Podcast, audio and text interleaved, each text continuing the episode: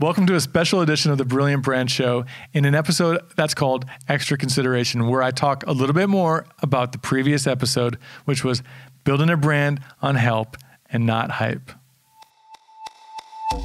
Welcome to the Brilliant Brands Show. I'm Justin Keller, former accidental marketer and creative director, turned church branding expert and entrepreneur.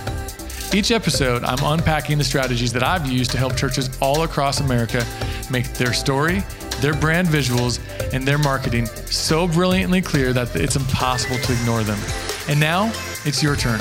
I hope you're ready to challenge the way you see things, rebel against complacency, comfort, and conformity, and find your untold brilliance.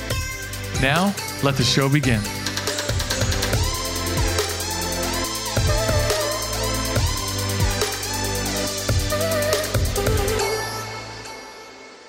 Welcome to this episode of the Brilliant Brand Show and an extra consideration episode where I talk a little bit more about the previous episode. And this week's previous episode was rule number three for building a brilliant brand, which is integrity trumps trend. And inside of that episode, if you go back and listen to it, I talk a lot about brand awareness and the difference of building a brand uh, and your brand awareness on your purpose versus building it on hype buzz and short term events. And so I would encourage you to go back and listen to that episode.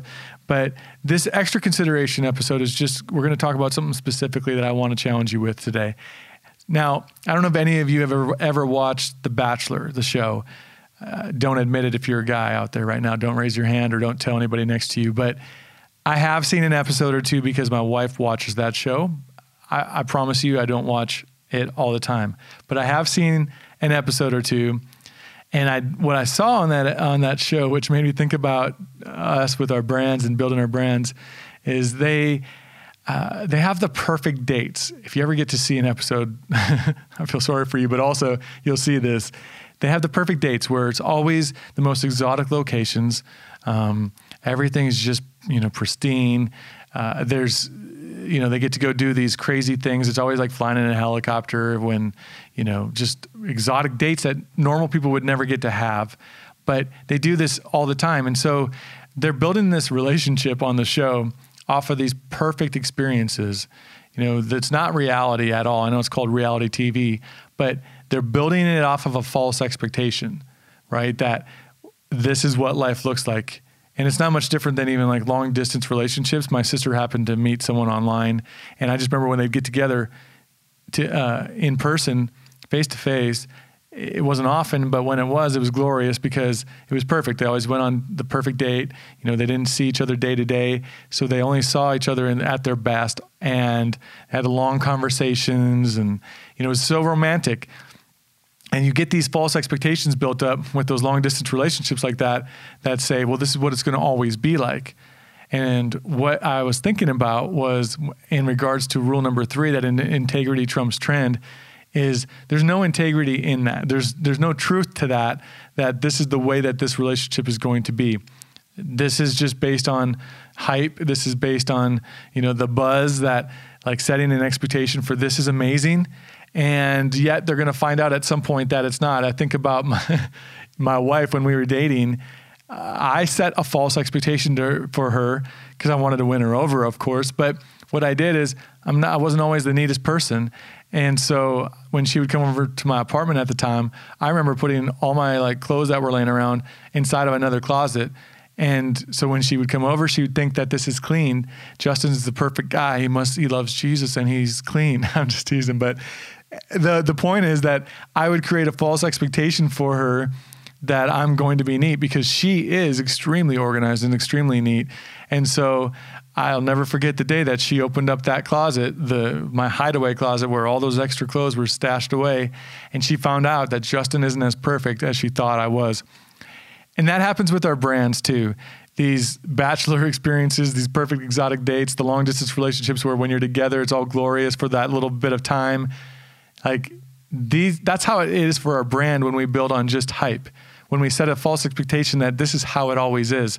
When we put all of our effort into wooing them and seducing people in just based on hype instead of letting our purpose be enough, it's no different than setting a false expectation in a relationship. And that is the thing that I want to challenge you with today is that your job as a, as a church is to is to build your brand with integrity. It is to have your promotions be built around your purpose and integrity because what that does is it sets an expectation for what people are going to experience from you as a church as an as a brand.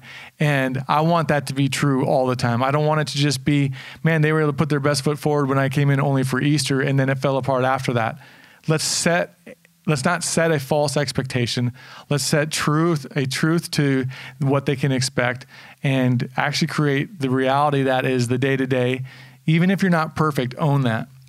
I think that's one of the things that we can learn even from relationships. I think branding and relationships are very similar that you know, it's we're not looking for people to they're not looking for us to be perfect. People are not looking for you to be perfect. They know you're not perfect, just like them. And so I think it's okay to let our guards down and let who we are it, with our flaws be enough. And just like in any great relationship, people accept you for your flaws and for your strengths. And so that's my challenge for you today in this extra consideration episode is just build your brand on integrity, not on hype.